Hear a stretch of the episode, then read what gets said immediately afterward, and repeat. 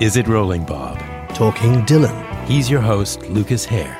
He's your host, Kerry Shale. But she's our special guest, singer, writer, and composer, Barb Jungr.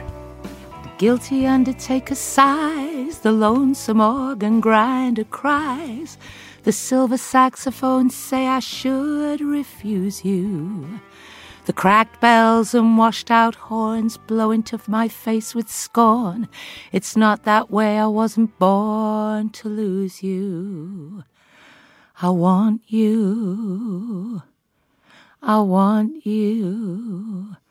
I want you so bad. Honey, I want you. Well, that was beautiful, Barb. You're the first person who's actually sung our uh, quote section at the beginning of the, of the podcast. Um, why did you choose that uh, song? When I very first thought I would record Dylan, uh, it, it, it, had come to me in a sort of um, strange way because I'd been I'd come back from a gig and it was really late at night and I had a glass of wine. I was watching late night telly. You know, you get in about three in the morning, you've been on the motorway, Yeah. you think, I can't, I, you, you've just got motorway head. So I, would, I put the television on and it was one of those where people are racing through the bit of the overhead railway that used to be in New York that's now the High The L, you yeah. know, the Gardens, the High Line, um, that. And I was watching it and just out of nowhere, I, this this little voice came in my head. You must sing the songs of Bob Dylan, and I thought, what? and I thought I must be, you know, I thought, oh, I don't know what's going on. Is uh, what? I mean, I'm used to this now, but then I thought, what? and so then it happened again, and then I thought, oh, I'm going to phone somebody. I need to phone somebody. It was really late, so I thought I'll phone somebody in America because they're five hours behind, you know. So I thought, oh, I'll phone Howard, my friend Howard Thompson, who was an A and R man and who had been really kind of supportive right through my life, really. Um, so I phoned him up and uh, and I said, actually, thinking, should I sing the songs of Bob Dylan? Do you think that's mad? And he went, oh, that's a great idea. And I said, really? Do you think it's a great idea? And he said, no, it's a really great idea. And I said, okay. Um, and he said, no, leave it with me. And he was one of those people who really likes helping you. So he recorded all the songs he thought I should sing, which was about 12 cassettes worth and sent them all from New York, and then I played them all. And what I do is I just play stuff over and over and over, um, and then and I don't look at anything in the first bit. I just listen, and then I wait for things to go to stay with me, and then I have to find them again, which on cassette is a real pain. And I find it again, and then I went, oh right, and this was in that very first set of songs. This was one. What year was that? Mm, 2000. And so we should say, if, if people aren't familiar with your huge body of work, uh, well, how would you describe? You've been described as a cabaret singer, a jazz singer, certainly not a folk singer. How would you describe your singing style? It's really an interesting question that because somebody said, "Oh, you sing blues, jazz," and I said, "No, I don't actually. What I do is I sing with bits of all of those things, but I'm not a blues singer. I'm not a jazz singer. I'm not a cabaret singer. I don't, I don't know what any of those things really are, and they're you know the subject of long motorway discussions between musicians that are duller than ditch water unless you've got 300 miles to kill."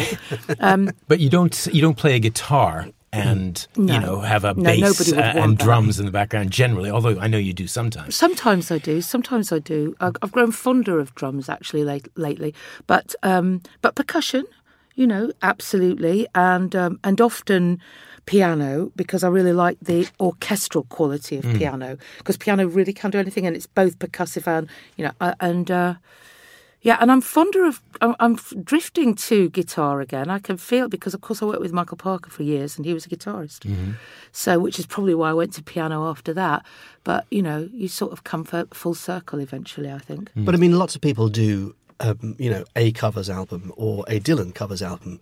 You've covered somewhere between 30 and 40 songs of his. Yeah, but I don't. Um, but often when I listen to what people have done, and, and it's no disrespect to anybody who's done it, they just don't go anywhere with it for me. Yeah.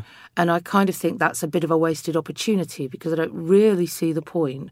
In which case, I may as well just go and listen to Bob Dylan. Yeah. Um, but if I listen to, for example, Odetta singing Mm-hmm. Dylan, it's I'm listen. I know I'm listening to Odetta, and I know that she's funneling that material through her. I knew her. I don't know if you know that, but I knew Well, her. I I got to we know were her. on that bill with her, but I didn't know that you knew her. Yes, I, I knew her quite quite well because she came to see me when I first performed Dylan in New York because we shared a manager, and of course I was absolutely terrified. You know, I thought, oh, hmm. this is awful. And she came out and then she told me the story because I said, you, you threw him out the studio. You know, it's legendary. And she said, oh, I mean, really? She said, I'm trying to record his songs. And he turned up. He said, so I said, what are you doing here? Get out. And, I, and I'm, I'm going, you, you said what? And of course, because the time was different, you know, that Bob Dylan wasn't the Bob Dylan that he is mm, now then. Do you know what I mean? Mm. She, and she was, Odetta was, you know, she was kind of a Nina Simone um, flavour of person, Odetta. She had experienced quite a lot of very difficult situations in the early part of her years, and she hadn't forgotten any of them. So, um, she, but she was uh, she was adamant. She said, "I didn't want him there. They're his songs. I'm singing them. I don't want him there judging me."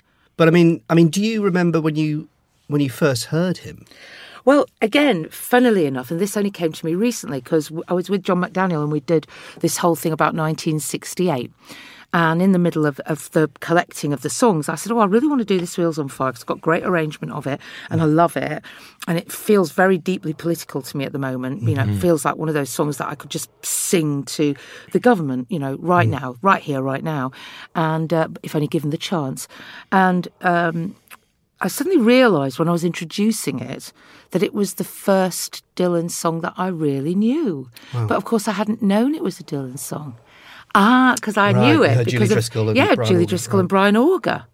And so, um, so it was like a revelation that I'd had on stage because I'd always said it was Blind Willie McTell, wh- which was not the first song I'd ever heard because obviously I'd heard the hits, obviously I'd heard those, but the first song that really kind of hit me, That light the bulb one, moment, the one yeah. that goes that, that whacks you, where you go, oh stop it, what, what do you want from me, what, Yeah. that, that was Blind Willie McTell, Right. but actually, it wasn't. It was this Wheels on Fire, but I hadn't known that because I was just so taken up with Julie Driscoll's arms, you know, the makeup and the wildness of it and that insane organ. Yeah.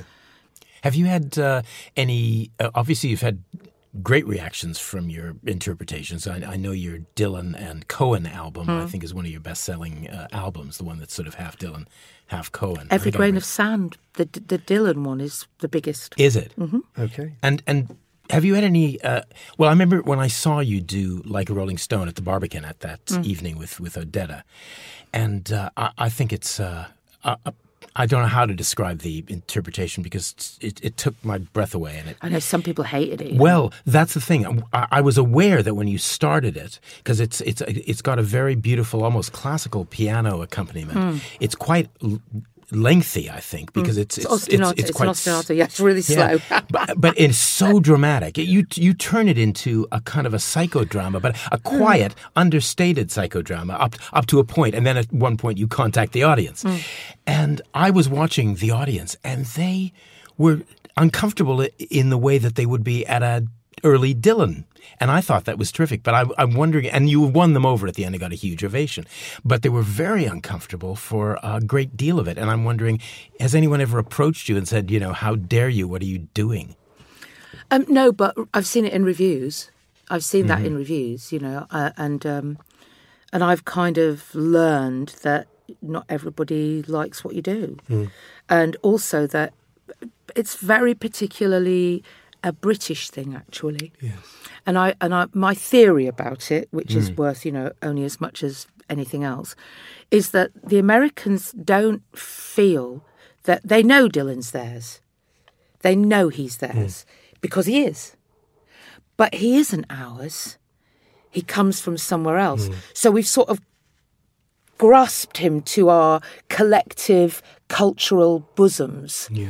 And and that makes us much more furious if things challenge that. Yes. Whereas Americans, it's like it's like kids, isn't it? You know, your kids in the sandpit, and there's parents that go, "Oh, leave them alone, they're fine," and there's other ones who go, "No, they're falling over." Oh, no, no, that that it's that Yeah, kind yeah. of weird thing. Um, so I think, and I think it took a long time for a lot of people to understand that whatever you're doing, you're doing it respectfully, whatever that's worth. You know, I do it because I think the material's fantastic and deserves it. And I do think, and I said it for years, ploughing across America, he's the American Shakespeare. Yeah, I agree. Um, I think as texts, there, you know, there's no question for me that the Nobel Prize was rightly awarded for literature to this man for his work, because the texts are. I never tire of them. I came back to singing Dylan. I was really happy I did actually last weekend.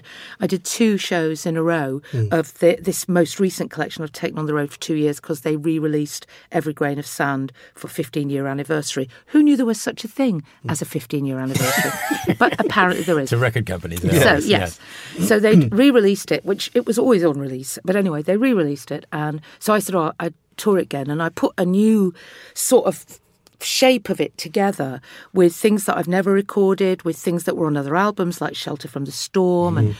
put it all in one, which meant that I went back to material that I hadn't sung. Some of it I hadn't sung since I recorded it in 2001. And I came back to it, and it was revelatory. And then further revelatory was that every single night you sing it, it's not the same. It's hmm. not the same.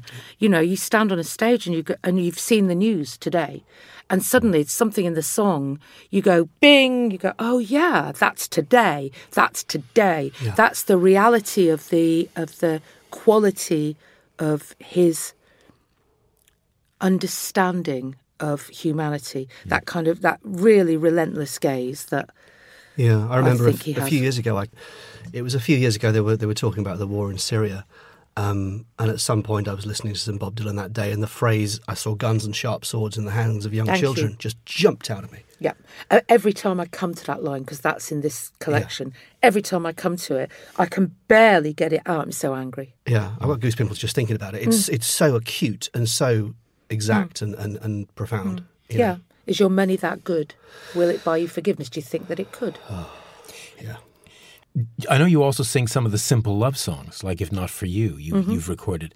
Doing something like that, do you find because it it seems it's probably deceptively simple. How how can you get deep into something with with lyrics that I mean I love it. I think it's brilliant, but um, do you find it more challenging, less challenging than a than a, a really spiky? Well, you see, I think they're quite interesting, the love songs, because they're never what what I. I think they're superficially, but never really what what one thinks they are. So, um, if not for you, feels to me quite edgy in places. Winter would have no spring. Couldn't hear a robin sing. I wouldn't have a clue. And and you go, mm, there's something else going on. There's something that always feels like there's something else going on. I was thinking this this morning, listening to Just Like a Woman, Yes, because it's a you know it, it, it's an impossibly tender song, or at least it sounds like that. But I've always had this thing, you know, nagging at the back of my head that you get to the chorus and you think it's quite scornful, uh, possibly even misogynistic. And I asked my teenage son to listen to it, who he did not want to listen to Bob Dylan on the way to school in the morning. But I said, look, I just need you to listen to this with a fresh pair of ears and tell me if you think there's an element of misogyny in here. Um, and he said the chorus is a bit patronising. Yeah, he break, you know, just like a little girl. He said, but lots of music is is quite patronising and quite cruel to women, isn't it? And I thought, God, that's an interesting Oh, bravo, conversation. your son. Well, but I mean, and you've covered that song. I mean, do you think? Yeah, but I, I, I mean, I, I went somewhere with it. Yeah. You know, because again, because I think I think you're absolutely right, and I think in order to make that work, what I, what I did was at the end, um, uh, I, I, I, I, used to add a little thing in, break just like a little girl, like Nina Simone did, break just like a little girl. And I used to just put, you know, names in. I mean, I just used to fly a little bit with it at the end to go, yeah, we're all aware that that is just, you know, hello Yeah, um, because I think it's fine to. I, I don't. I don't have a problem with singing somebody's patronising possibly misogynistic lyrics because I hope that what I'm getting out of that is a reveal, Yeah. a reveal of a, a why, a reveal, Yeah. you know, um, and. Uh, Oh, you, you've read the you've read the book. You've read the the, the biography in mm-hmm. inverted commas, mm-hmm. where we don't ever use the word of my wife. We don't ever name my wife. We have two wives in that book. Mm, we mm. might have three. If I can't remember, we've definitely got two, mm. but we're not. They're not distinguished. My wife. No. That's so interesting. I mean, Yeah. that speaks volumes. It does, doesn't it? My wife never did understand me after mm-hmm. that moment and all this. Yeah, she's never named. No, so we don't know which. Um, you do because if you work on the timeline, yeah. you can see. Yeah.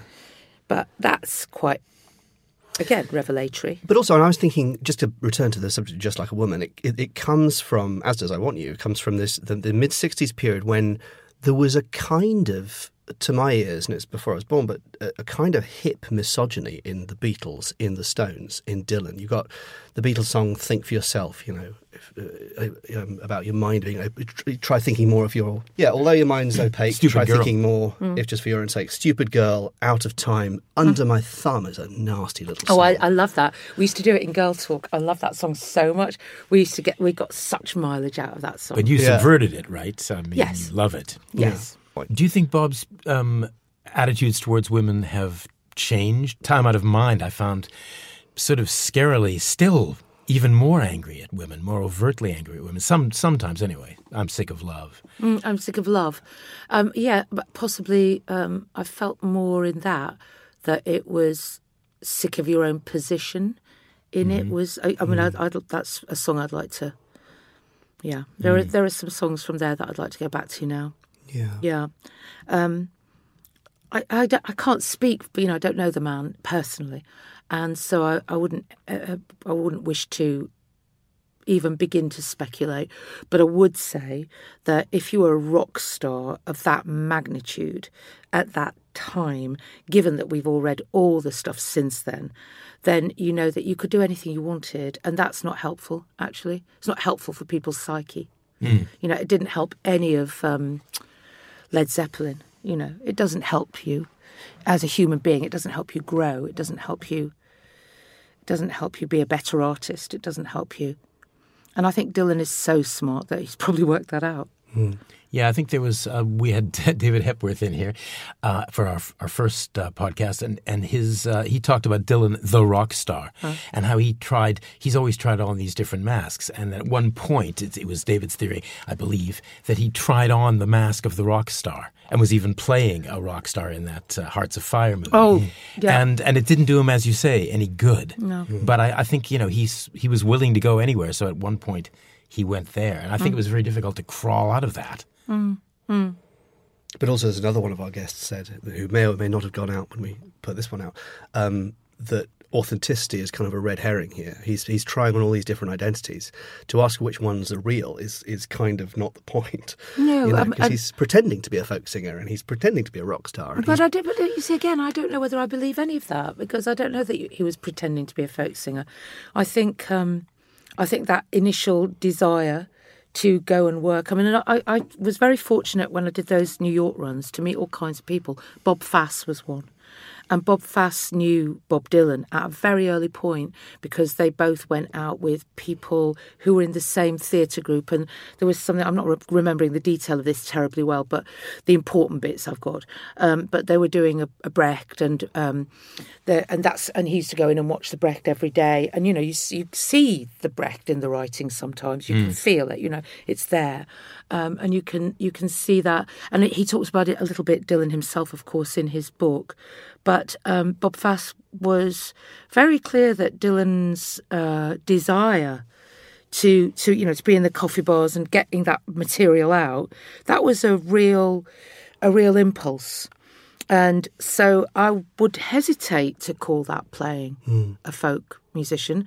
And then I think when the electric thing happened, that to me, that I don't see the problem at all. You, you're looking at your work and you go, actually, what I'd like is I'd like drums and I'd like guitars, and I've seen this band. Um, I've seen, you know, the Hawks, wasn't he? Saw the Hawks, and I like the Hawks, and yeah, I can see myself with that. Uh, I don't think that was a game. I think that was a, an artistic choice about the music you want around you. Um, and I would say the same of the musicians he's got around him now are so interesting. They're bloody good. Those people are bloody good at playing Americana. They really are. And they're so relaxed. And when you catch the band, I'm talking about these recent tours, Yeah. last, say, maybe three tours, you catch them on a good night and you can see the joy in playing. You know, I always sit near enough to be able to see that. And I can see the joy in playing. And it's it's not, uh, you know, I don't think it's still him being pr- pretending to be a crooner. I think it's him going, actually, I really like those songs. Mm. And his own singing's improved since he's been doing that, by the way, mm. interestingly. When was the last time you saw him? Um, last tour, the Yeah. Pa- Palladium. right. Yeah. Oh, you saw those ones? Yeah, I saw the Palladium. I wept for about 45 minutes, actually. I sat in the front row of the balcony. I had a really great seat because, you know, in the Palladium, you can practically touch the stage from those front seats. Um, and I just cried. I don't, I don't know what happened. I, he, they, they started playing and I just started to weep, you know. And I thought, thank God I'm on my own because at least, you know, I just look like I'm some odd woman weeping rather than you have somebody there who's going, Are you all right? You're all right. But actually, what you just need to do is weep, you know. Um, I found it terribly moving. I find this, I find his work now terribly moving. Yeah. Did you did you see Girl from the North Country? Yes, I did. I mean, I wanted to. I will ask you about that. But uh, when Sheila Atim sang, um, that, that was the second song, the tight connection to my heart. Yeah. I found myself weeping. I didn't. Oh, God, me too. the whole show I thought had flaws for me, but uh, but some of the to me some of the singing was just stunning, and I I, I was and shocking as well because I didn't expect to be in tears ten minutes into the show. But what did you what did you make of it? Oh. yeah. Do you? I used to work with Alexei Sayle, and and um, we opened for him for I don't know two tours, but probably about sixty nights. I used to watch him every night, and he did this wonderful joke where he was on top of a bus playing that person nobody wants to sit next to, and he and the and the character would go, "Hello, I'm doing wood, I'm doing metal work. If you want your carrot, uh, your, your parrot welding, I'm your man," and. It felt to me like a parrot welded to a piece of cheese. Is, is where I'm going with this. is that's that's what I thought of it. I mean, I absolutely understand why Dylan was happy for his work to be used and thought this was a good idea. I absolutely, um, I, I didn't dislike the play at all. Actually, I, I, there were lots of things I thought were interesting about that. I just didn't understand why I was being asked to watch it. I didn't I didn't understand why.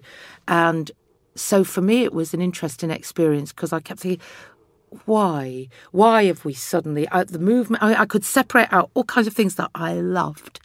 You know, I, di- I, I didn't dislike the arrangements. I, I know the arranger, and I phoned. I think I phoned him or I tweeted him and said really lovely arrangements, which was true. I thought some of the singing was lovely. Uh, it wasn't the performances. Um, I liked the movement a great deal. I loved the set. Um, I didn't think it was a bad idea, but I didn't know why those songs with those hmm. people coming in and out hmm. of character was happening. And that I found slightly problematic. And I slightly felt, and, and I slightly felt, that I was being asked to accept anything because I loved Bob Dylan. Well, I, I more or less agree with you. Except I, I, I You really know? loved the music. I loved the arrangements, but I didn't understand the play. I didn't actually. I thought exactly. I, I thought, well, just because anything can happen in a Bob Dylan song. it, that's not quite good enough. When, when, for instance, the a, a black man and a white man traveling together in uh, northern Minnesota at, at that time in the Depression, where we've been told earlier in the play that a black man was hung, was was lynched, and they merrily come in in the middle of the night, and the white guy who runs the rooming house says, "Hello, uh, Negro man, please come in and have a you know have a bed." Things like that. And I thought, okay, well, okay, we're in a fantasy then. Are we in a fantasy? But then sometimes it would seem to be a reality. And they sang "Hurricane" as a kind of a hoedown, which I thought was odd too. Yeah, so no, I, I, had a did- lot I wasn't fond of that, um, and I, I I don't like any covers of things that that I've sung myself, which I think I've done better. well, that that narrows it down. I mean, you know.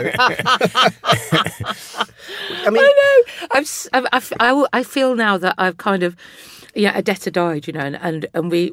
I, th- I sometimes think she's on my shoulder because I sometimes feel I no longer need to not care. I, I don't care anymore. Do you know? I think no, that is true. If I hear a version of a song, where I think no, I'm sorry, I think my version's better than that. Then that's how I feel, you know. Mm. And I did feel that about a couple of things, but that doesn't mean they weren't good. You know, it really doesn't mean they weren't good, and it doesn't mean that other people didn't like it. I just think other people don't have my taste. Can we talk a bit about Leonard Cohen? If because, well, only because you've released an album where you know you very purposefully uh, blended the songs of Dylan with Cohen. Juxtaposed. Juxtaposed is a good word. Uh, I mean, in what ways are they similar? In what ways are they different? What's your emotional connection to them? uh, okay, similar. Um, they, they draw on they draw on absolutely the same heritage. You know, we've got. I mean, I know that Leonard Cohen's um, religious upbringing was different, but Dylan's upbringing in Duluth. Uh, you know, I have a sense of what that was. I have a sense of what it was to be Jewish in Duluth um, from things that I've been told and things that people have shared with me and so forth. Um, and so I think that there's a there's a drinking from a particular Judeo-Christian well of imagery, um, which is particular. It's very particular, and um, um, uh, there's a sense of, I would say, morality Yeah, that comes from that. If you um, if you've grown up, which uh, which I I did with quite uh, quite a solid religious space. I mean, I was brought up in a in a not in my house, but in the refugee the, community that we were taken into in Rochdale. They were hardcore Irish Catholic. So I was brought up in amongst that, hmm. and it does something to you. It gives you something, whether you whether you accept it or reject it. It imprints itself somehow on your DNA, poetically, and it's in both of them. And I mean, you so see it in Leonard Cohen's "I Want It Darker." You know, you can't. That mm. is so obvious. That's a it's a hymn. Yeah. You know, but but it's a it's a moral hymn for the for the century we're in. Yeah.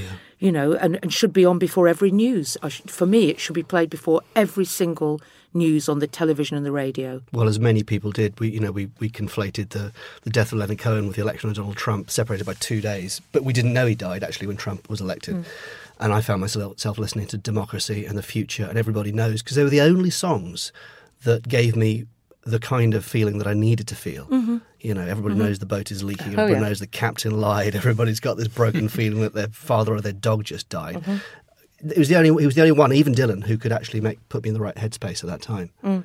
Do, do they require just technically a different way of um, of singing with breath? Or do you find No, I mean I never think about stuff like that. You know, when I when I used to teach, um, and and indeed if I if I still do, I was terrible, terrible things that I do. Um, I always say to people, I really don't care where you breathe. What I care is that you care about what you're saying, what you're what you're singing. It, and if you if your phrasing's good, you can put breath anywhere. You know, if you if you're thinking a set of thoughts, the breath, because you mm. naturally do it when you're speaking. You don't need to. Th- you know, it's such a kind of legacy of something that I don't understand.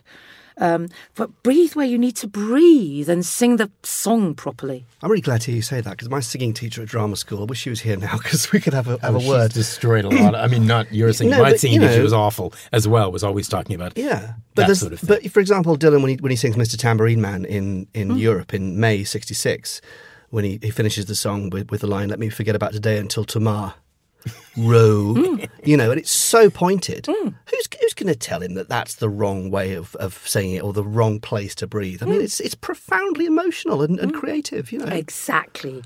It's profoundly emotional and creative. Yeah. And that's what you want, I think. That's what you want when you want to hear somebody sing. That's the point. Do, do you find any going back to Dylan's possible misogyny? Um, uh, well, versus Cohen, do you find Cohen's attitude towards women different from Dylan, from your experience?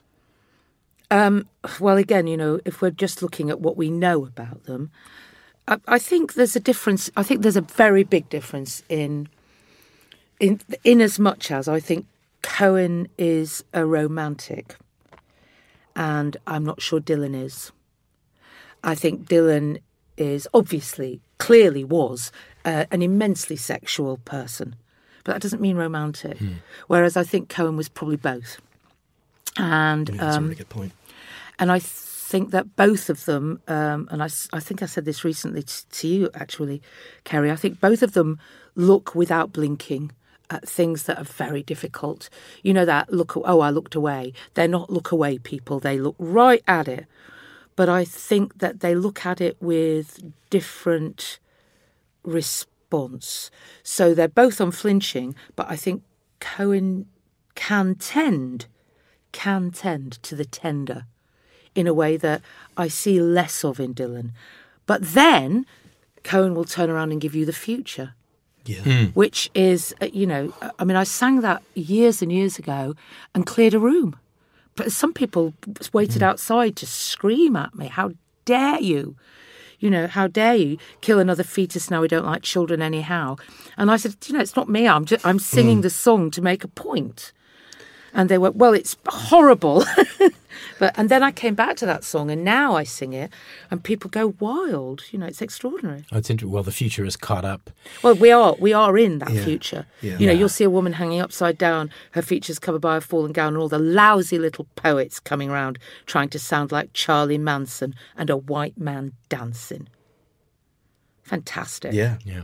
So Cohen, having having said that, tend to um, tenderness. I don't think that's that's a position he's in all the time, and I think they both can do that thing of going.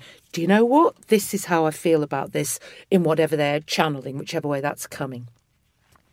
Would you? But Cohen would thank his audiences in the in the last uh, X number of years that he was Well, touring. he was joyous to be on the stage. Yeah. Yeah.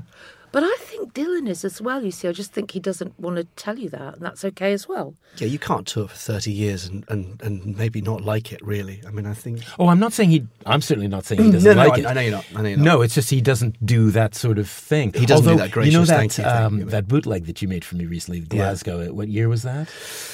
Uh, Glasgow, 17th of September 2000. Geeks. 2000. Oh, you're Well, so I- know, you so know you're I mean, with he's, a the- bobcat he's our when they do in-house. He's our in-house geek, and I. I that is but but I. I swear to God, I heard him say thank you twice.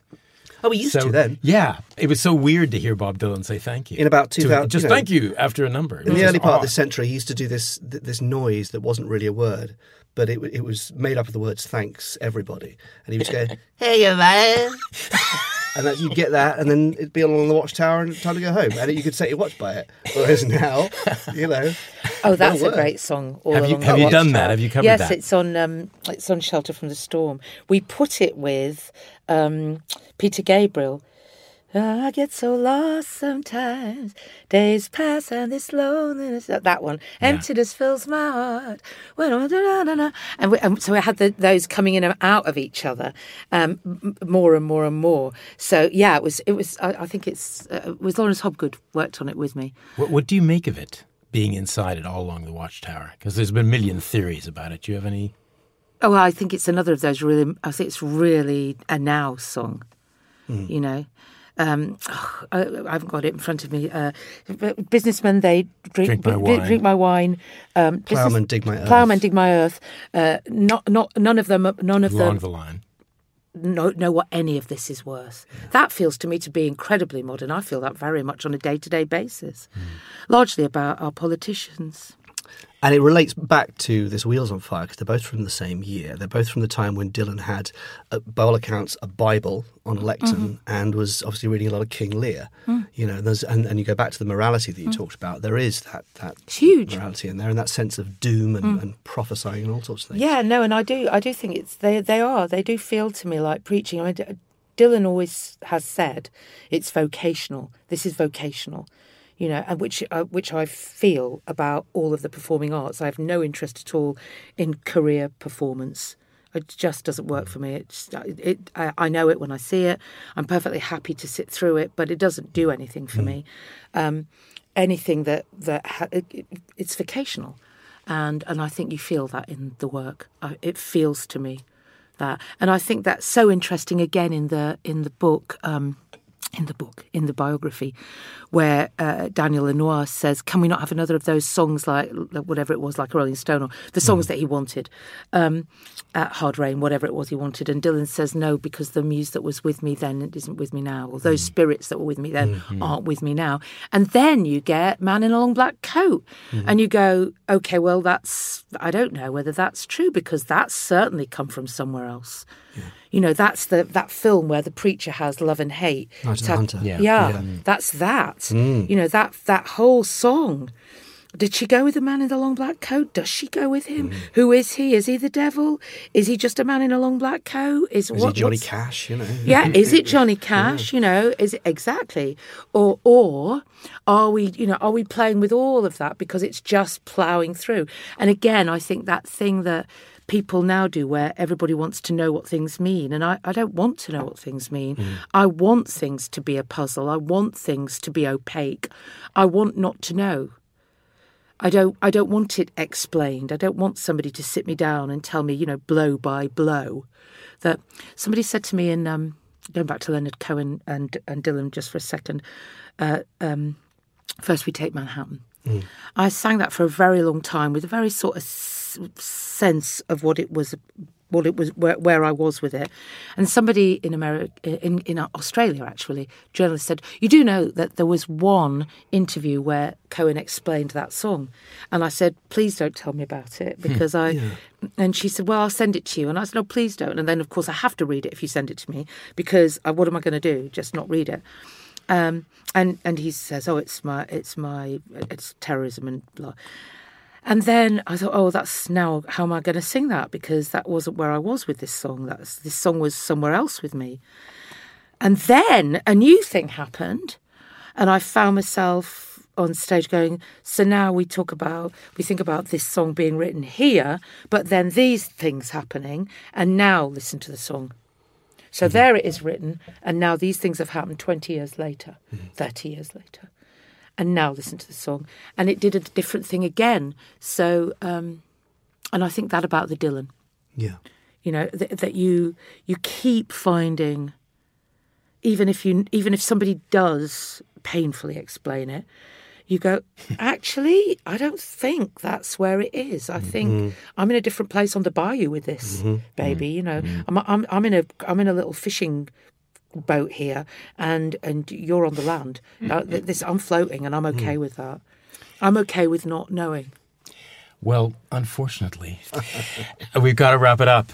Oh, That was just that was very beautiful. I know we've just gotten started, but I that's know. that's the way it is. They're kicking us out of the studio. So, um, thank you, Barb Jungr. Thank you so much. No, thank you very Huge much. pleasure. Is It Rolling Bob? Talking Dylan is recorded in the Hamburg Suite at VoiceOver Soho Studios. Engineered by John Green and produced by Peter Morris. We're on Twitter at Is It Rolling Pod. Music is by Sam Hare.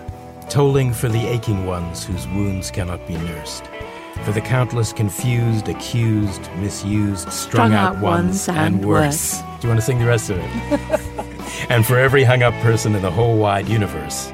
We gazed upon the chimes of freedom flashing